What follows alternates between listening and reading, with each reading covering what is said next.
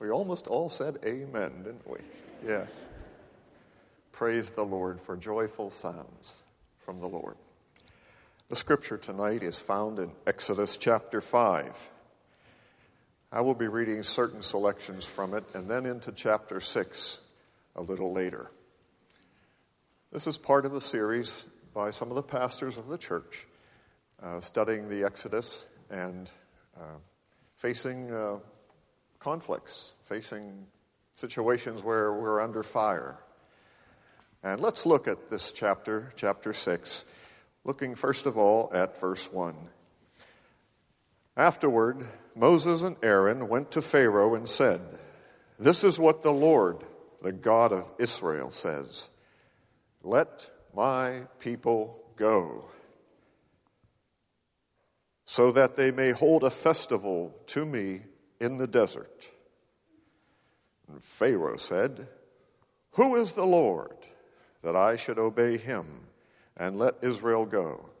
I do not know the Lord and will not let Israel go.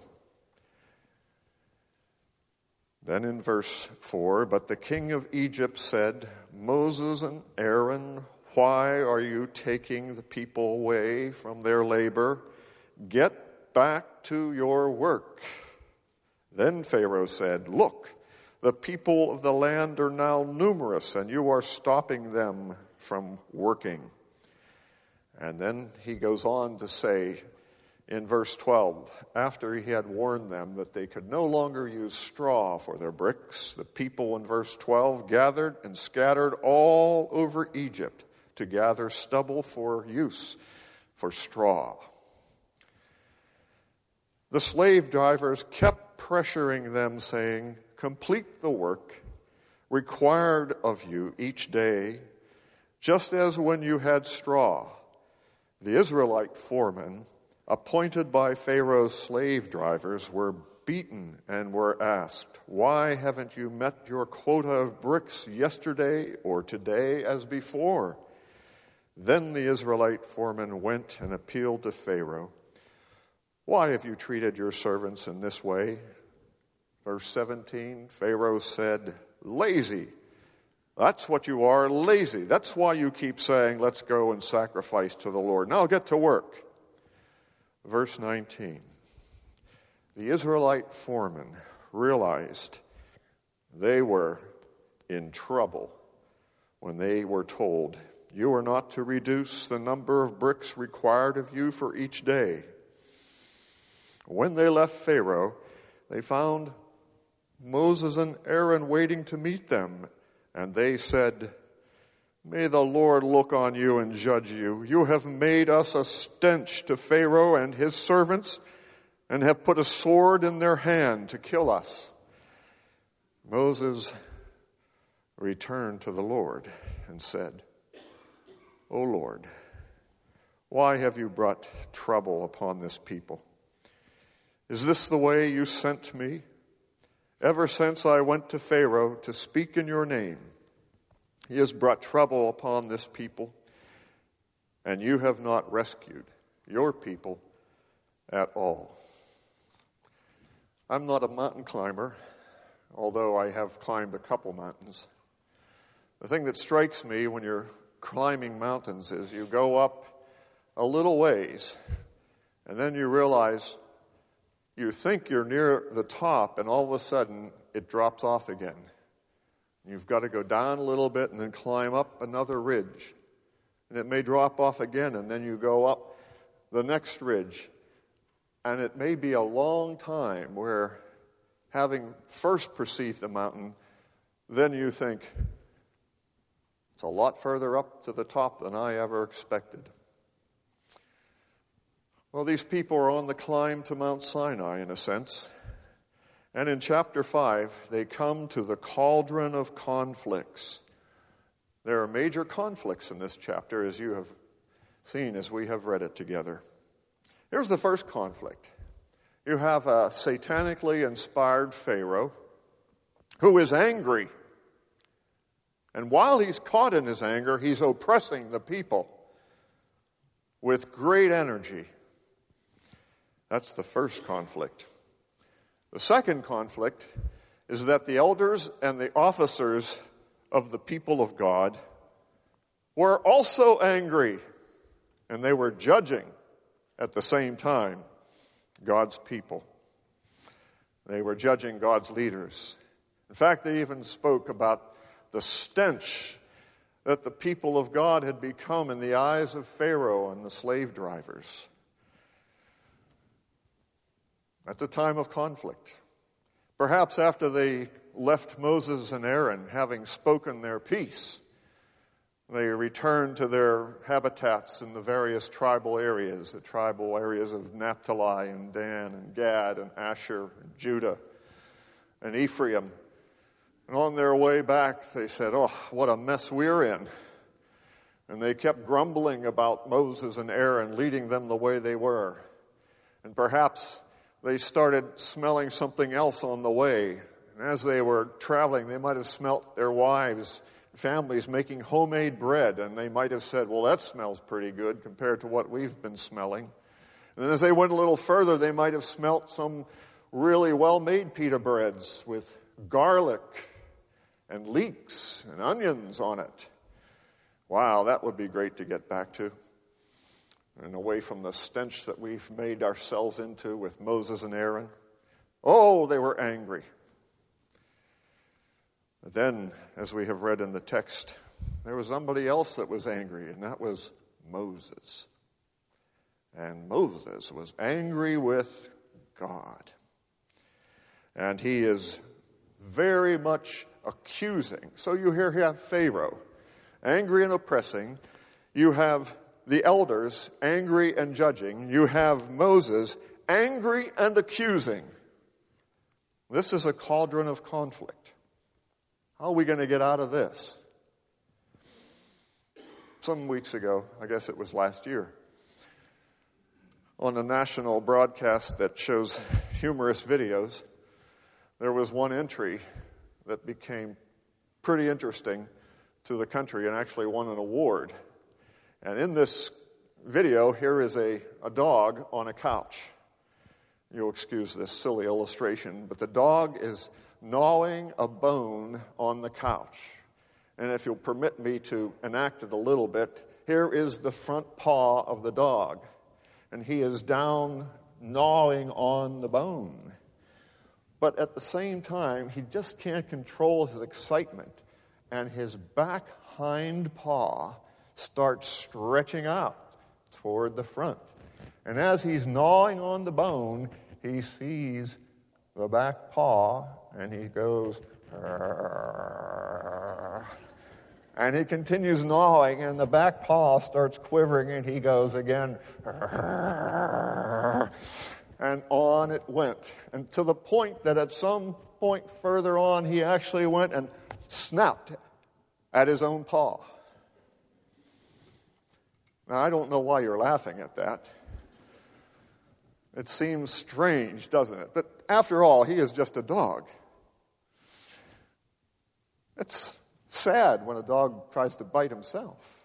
But what's even sadder is when the people of God act in similar ways as if to bite themselves, to bite their leadership, to bite the unanimity that they should have with one another. It's incongruous that that kind of fighting should happen, but it has happened in God's scriptures.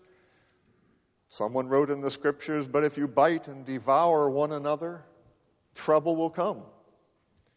But this is the situation we have here. And uh, there's one other one who could be said to be angry as well. And if you look at chapter 6, the first verse, then the Lord said to Moses, this is after having heard Moses, who happened to have to listen to the elders, who happened to have listened to the Pharaoh. The Bible tells us that uh, God, the wrath of God, is revealed from heaven against all unrighteousnesses and disobediences of men. God could be angry here, but actually, the scripture tells us that the Lord in Psalm 103 knows our frailties and remembers that we are dust. The Lord is merciful and gracious, slow to anger, and plenteous in mercy. And so in chapter 6, verse 1, then the Lord said to Moses, Now you will see what I will do to Pharaoh. Because of my mighty hand, he will let them go. Because of my mighty hand, he will drive them out of his country. God also said to Moses, I am the Lord. I appeared to Abraham, to Isaac, and to Jacob as God Almighty, but by my name, the Lord, I did not make myself known to them. I also established my covenant with them to give them the land of Canaan where they lived as aliens. Moreover, I have heard the groanings of the Israelites, whom the Egyptians are enslaving, and I have remembered my covenant. Therefore, say to the Israelites, I am the Lord. And notice the tense of the next few passages. I am the Lord, and I will bring you out from under the yoke of the Egyptians. I will free you from being slaves to them and will redeem you with an outstretched arm and with mighty acts of judgment. I will take you as my own people, and I will be your God. Then you will know that I am the Lord your God, who brought you out from under the yoke of the Egyptians. And I will bring you to the land I swore with an uplifted hand to give to Abraham, to Isaac, and to Jacob.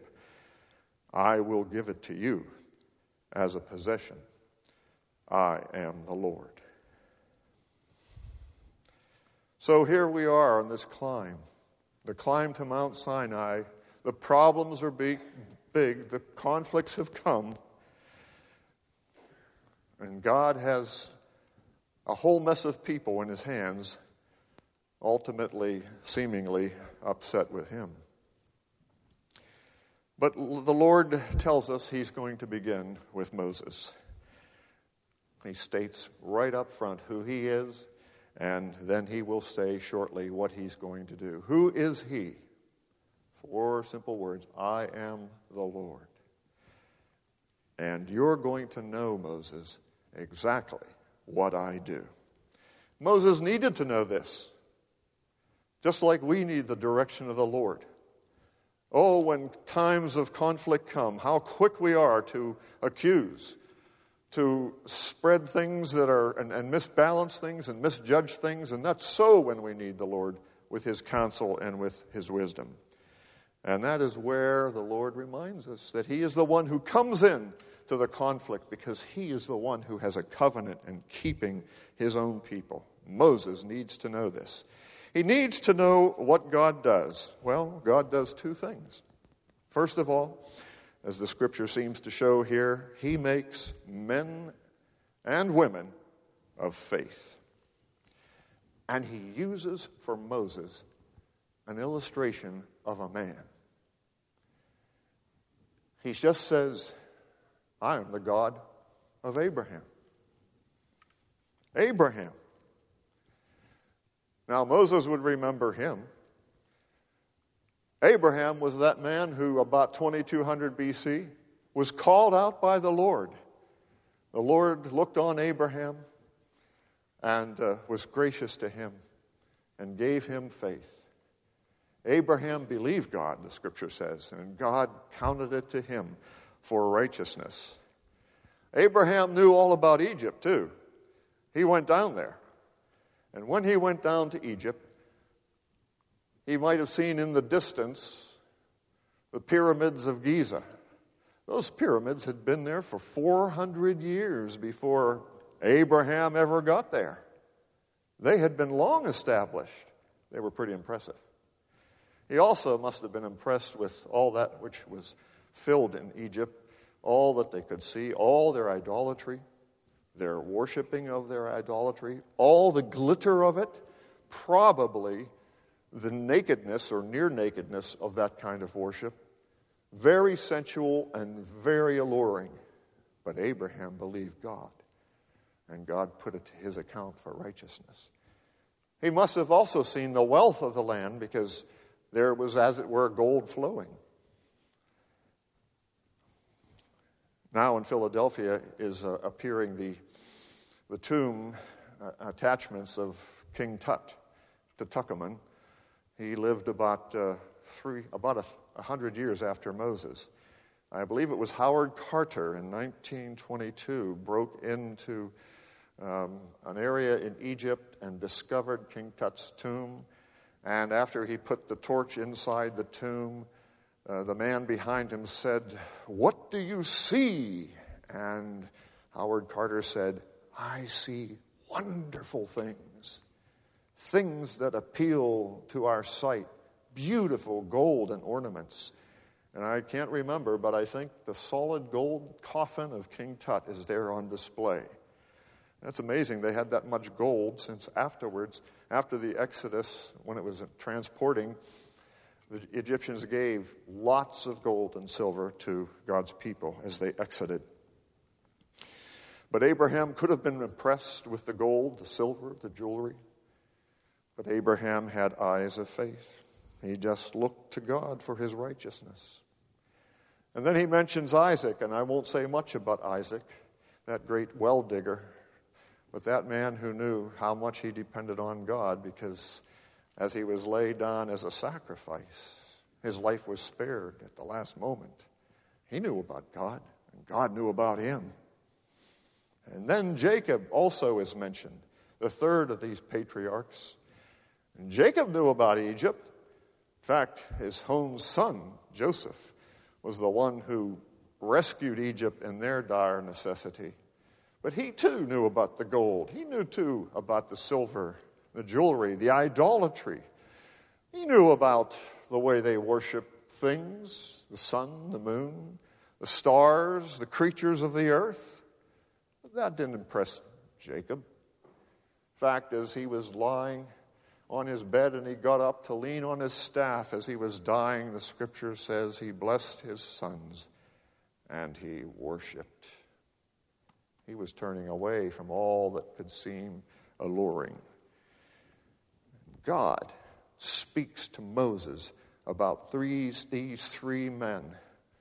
God speaks to Moses about men. In Abraham's case, 800 years before Moses was born. God speaks of him as a friend, as an acquaintance, as one who followed him. And uh, Moses needs to know that God shouldn't be rebuked. Moses needs to know that he is the present God of a present person, Abraham, and his fellow heirs. And so Moses, in this learning of the covenant God and who he is, would realize not only who he is, he's the God who makes men and women of faith, but Moses would discover what he does. And what's he do?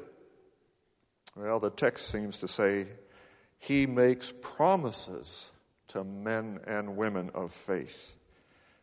There are a lot of promises, but I'm just going to mention three from the text. The first promise is that he will remove, and he does remove, the burden of sin and bondage. We know from looking later at scriptures in Galatians chapter 3 and 5. Galatians 3:22 says the whole world is a prisoner of sin, so that what was promised being given through faith in Jesus Christ might be given to those who believe. Abraham knew that. Abraham didn't have all our revelation, but he had enough, and God gave him faith to believe it. And in fact, it says in Galatians chapter 5, verse 1 Stand fast in the liberty with which Christ has made us free, and be not entangled again with the yoke of bondage. Again, this is the beginning of God's clear revelation. It wasn't just Pharaoh who was oppressing the people. And God was going to deliver them not just from the slavery of being under a cruel dictator there, but from a greater deliverance. The imagery speaks of a deliverance from sin and bondage. The whole world being given over to sin, God would begin releasing the prisoners and delivering them from their burden. The second thing that I find from this passage is he makes promises to men and women of faith not only to remove their burden of sin, but he promises a redemption by blood, by the blood of outstretched arms. To me, it's not insignificant that in the book of uh, Luke, chapter 9, many years later, actually about 1400 years later, Moses would appear with Elijah on the Mount Transfiguration where our Lord Jesus Christ was gathered with several of his disciples. And when they gathered up on that mountains, the scripture tells us that Moses did not come down to earth and say, Wow, it's been great up here in wherever he was. And I think it's some form of uh, in the presence of the Lord. He didn't talk much about all the people he had met people of faith, people who had been regenerated from all those ages to the present. He didn't talk about those who followed Moses, David, and uh, uh, any other great godly follower of the Lord, King Hezekiah or Ruth, or, um, well, you can fill in the blank. He didn't talk about that. Moses and Elijah, the scripture says in Luke chapter 9, when they saw the transfigured Christ, spoke of one thing, and that was they spoke of his decease, of his impending death. And I think that's pretty significant because they being there where they are now is dependent upon what Christ does right here on earth. They realized that their redemption by blood with his outstretched arms, which would shortly occur on the cross, guaranteed, and only that would guarantee, their entrance into eternity in the area of God's redeemed people. That which they had held and believed so long, so much before, was dependent upon in the fullness of time where Christ our Lord died for our sins. God makes his promises to men and women of faith. That first promise, he removes the burden of sin and bondage. We could just say from that, in a practical application, thanks be to God for his, his unspeakable gift. When I was a kid, I think I liked a lot of candy bars. One of my favorites was Mounds. They used to advertise it as being indescribably delicious. And it's pretty good. Well, I think that could so well be applied as our scripture tells us. I think it was Paul said, Thanks be unto God for his indescribable gift, the Lord Jesus Christ. Everything is dependent upon him. His cleansing, his blood, his sacrifice, it all is by him and by grace. And it's also important by way of application to remember that when the scripture says through Moses there in being confronted with by the Lord, he says, Moses, I want you to remember something. And that is, I'm going to redeem you and all this people who believe with outstretched arms. If the fulfillment of that was at the cross, if later Moses would say, I want to hear about your decease, then we should pay attention to what our Father of the Lord Jesus Christ said when they were in the Mount of Transfiguration, and that was after the disciples were ready to build a tabernacle, they said, Well, what shall we do here? And God said, This is my beloved Son. Listen to him. Listen to him. Is this the common part of our walk with the Lord? It should, and I believe it is. that we are always listening, listening, listening to the Lord, seeking His word, seeking His will and purposes. That's part and parcel of the faith walk that God wants to see in His men and women. He makes promises to remove their sin, to redeem them by blood, and finally, He makes promises to restore to family status His people. And He gives that with a glorious future. He restores us to family and a family that has a glorious future. As God is confronting Moses with these reminders, using three people, God doesn't say, I want you to see how great Egypt is. I want you to see how great Abraham was and is. Abraham, the scripture tells us, lives like an alien. If you'll turn ahead to Hebrews chapter 11, just a little glimpse in Hebrews chapter 11, verse 7. Although it talks about Noah in this verse, it says, Noah, in holy fear, built an ark to save his family. Well, I believe Abraham did the same thing when he offered Isaac and everything he did when he went away from Ur and later from Haran into the land of Canaan, he was saving his family. He was doing everything that his family might come to know the Lord. In verse 8, by faith, Abraham, when he was called to go to a place he would later, receive as his inheritance, obeyed and went, even though he did not know where he was going.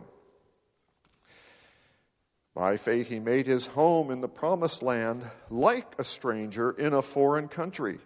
He lived in tents, as did Isaac and Jacob, who were heirs with him of the same promise, for he was looking forward to the city with foundations, whose architect and builder is God.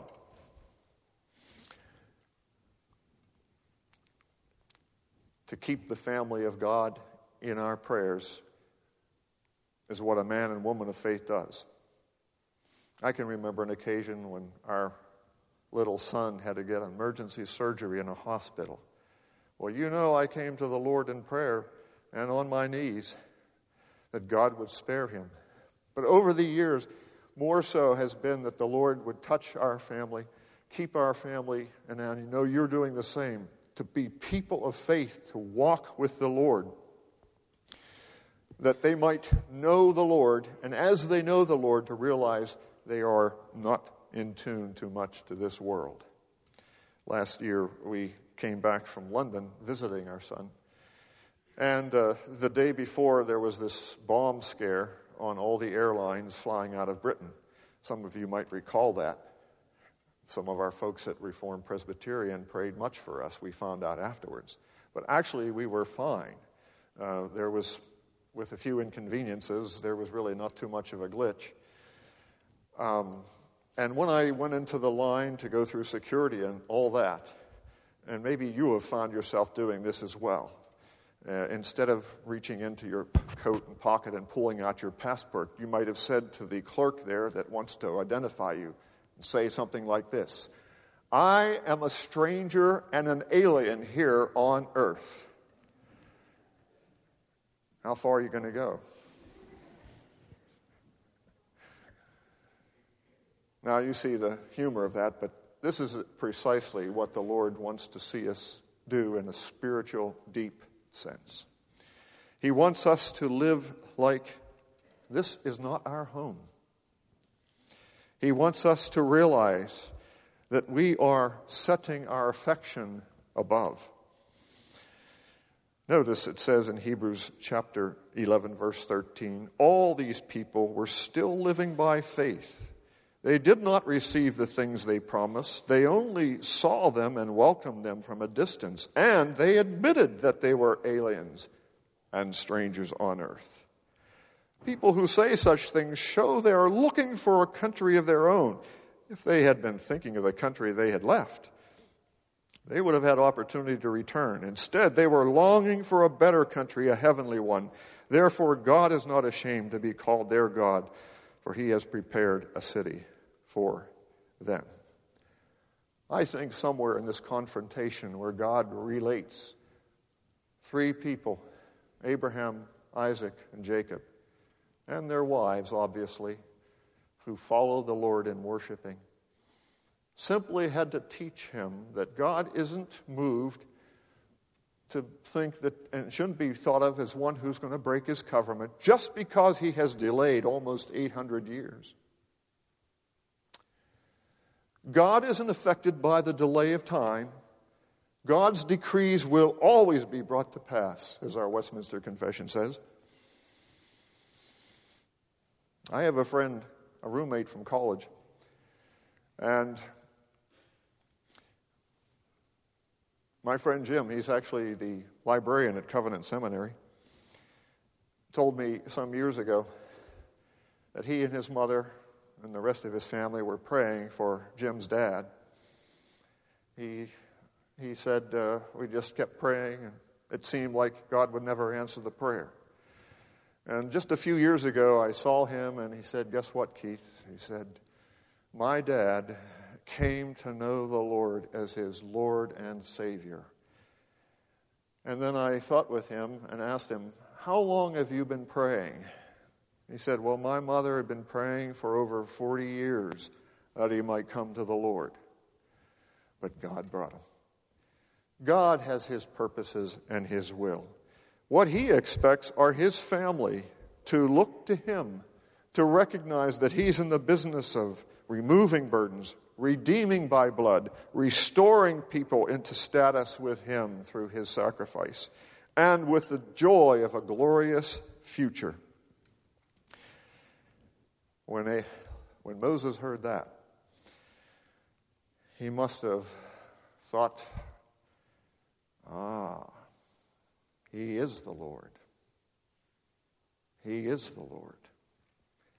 And the scripture says in Hebrews chapter 11, verse 25, that this mindset change must have affected him somewhere along here, I think. He chose to be mistreated with the people of God rather than to enjoy the pleasures of sin for a short time. He regarded the disgrace uh, for the sake of Christ of greater value than the treasures of Egypt because he was looking ahead to his reward. By faith, he left Egypt, not fearing the king's anger. He persevered because he saw him who is invisible. How wonderful to see that God brought him to a greater realization. That God's mountain is a lot higher than Mount Sinai to follow. That God's kingdom is a lot greater. Not long ago, and I'll conclude with this, I was uh, at a mission conference uh, with Arab World Ministries, and I was amazed. They had a video clip of Arab men and women and children singing and praising our Lord Jesus Christ right there in the great city of Cairo. And I'm not just talking a small group of people, the place was thronged with people praising and singing his glory. This was the mountain that was a bigger one than Moses was quite prepared for. May God give us the grace to see the mountains he has. And when the conflicts come, let us remember God keeps his covenant, whether it's a short time or an expansive time. He is the Lord, and he will fulfill it. Let us take our hymnals now and turn to our concluding hymn. I believe it is number 97.